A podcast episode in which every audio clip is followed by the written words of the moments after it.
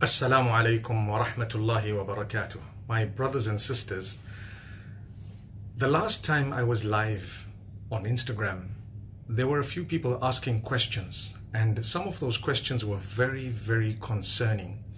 They were uh, really questions of great concern. People were asking, Are you allowed to be intimate with your spouse during the fast? Now, that is quite a strange question, but then again, there are people who probably are ignorant. Fasting from dawn to dusk means you abstain from food and drink, you abstain from foul language and so on. You also abstain from sexual intercourse and, you know, sexual intimacy with your spouse during the daylight hours. Now, that which is haram and prohibited is obviously haram inside and outside of Ramadan.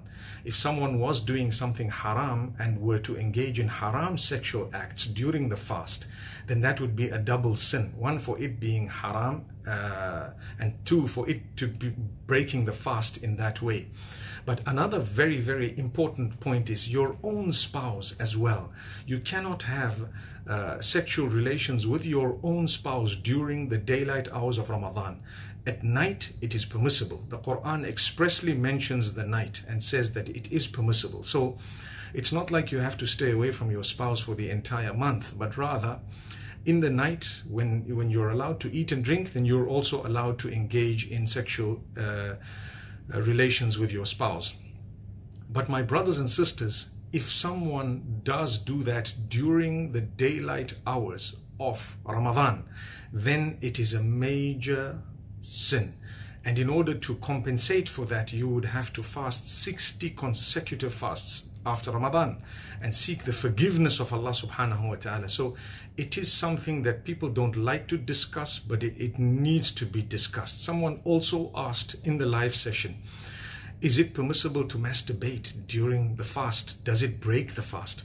The answer is it definitely breaks the fast and you would have to make that fast again sometime after Ramadan and seek the forgiveness of Allah subhanahu wa ta'ala. So those were the two matters that I decided to uh, speak on. It's not so common for people to speak on this, but I think people needed to know this.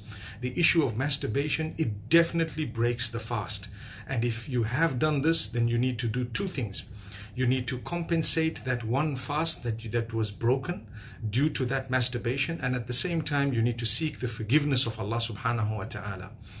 So that's what happens. And if it was proper intimacy where there were sexual relations that took place between a spouse or between spouses then not only is the fast broken and not only do you have to seek the forgiveness of Allah but there is a huge penalty for that uh, if it was haram and a person actually did something that was prohibited, uh, then it makes the matter even worse, which means if you had sexual relations uh, in, in, a, in, an adulterous way, or fornication during the, the fast, then it's worse because that is prohibited even if you're not fasting. May Allah subhanahu wa ta'ala make it easy for us.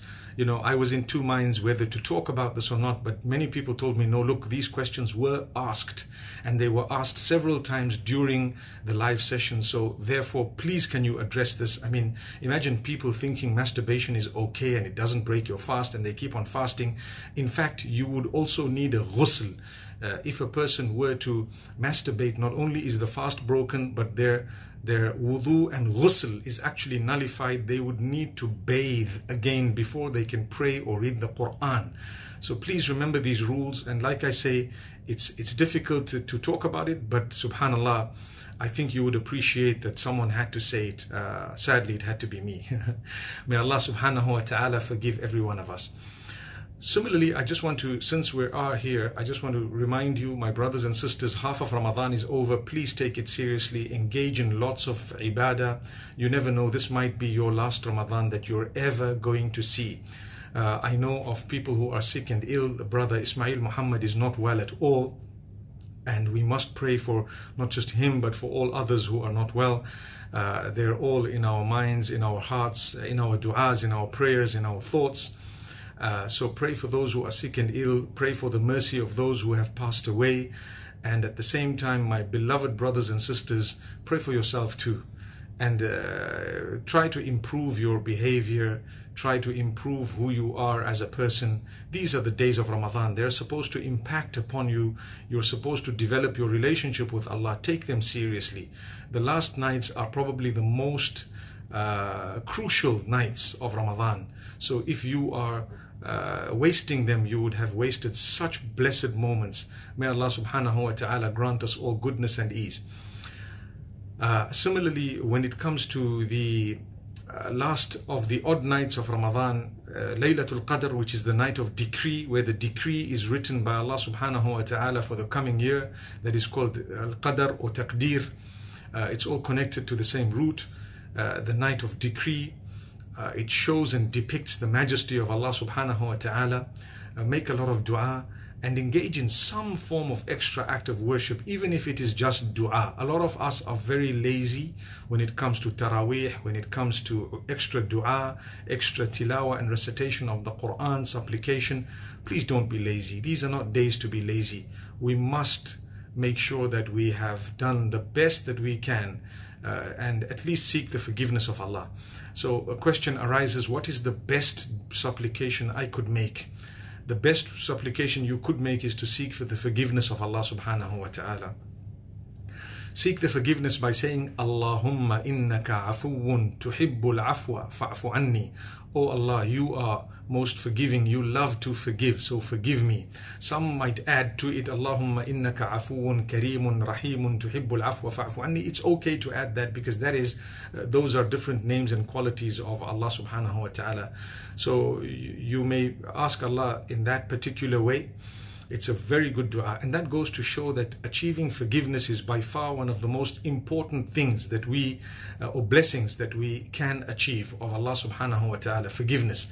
So I ask Allah subhanahu wa ta'ala to forgive every one of us and uh, uh, to make us from those who are not lazy during these days. A few more days remaining, inshallah. Be strong, keep going you know, and uh, before you know it, Ramadan will be over. Don't spend the time in a way that you regret. Uh, I pray that Allah subhanahu wa ta'ala forgive every one of us and truly we can all that we can all achieve uh, that forgiveness from Ramadan that we are supposed to be achieving. Uh, another quick point, and I will raise this again in the future. Let's not come out of Ramadan as though the Lord of Ramadan and the Lord outside Ramadan were two different Lords, but rather the same Lord in Ramadan is outside Ramadan. So when we come out of Ramadan, let's be from those who've changed at least we've changed something positively. Uh, remember, if you hurt someone, you shall be hurt in return one day. If you do something against someone, you will definitely pay the price of it. So seek forgiveness, make amends, become a better person. There are so many things that, inshallah, I have to talk about, but we'll keep it in small doses and we'll keep these live sessions going. Uh, may Allah subhanahu wa ta'ala once again grant us all goodness, success in this world, Jannatul Firdaus. May Allah help those who are struggling with debt to pay that debt.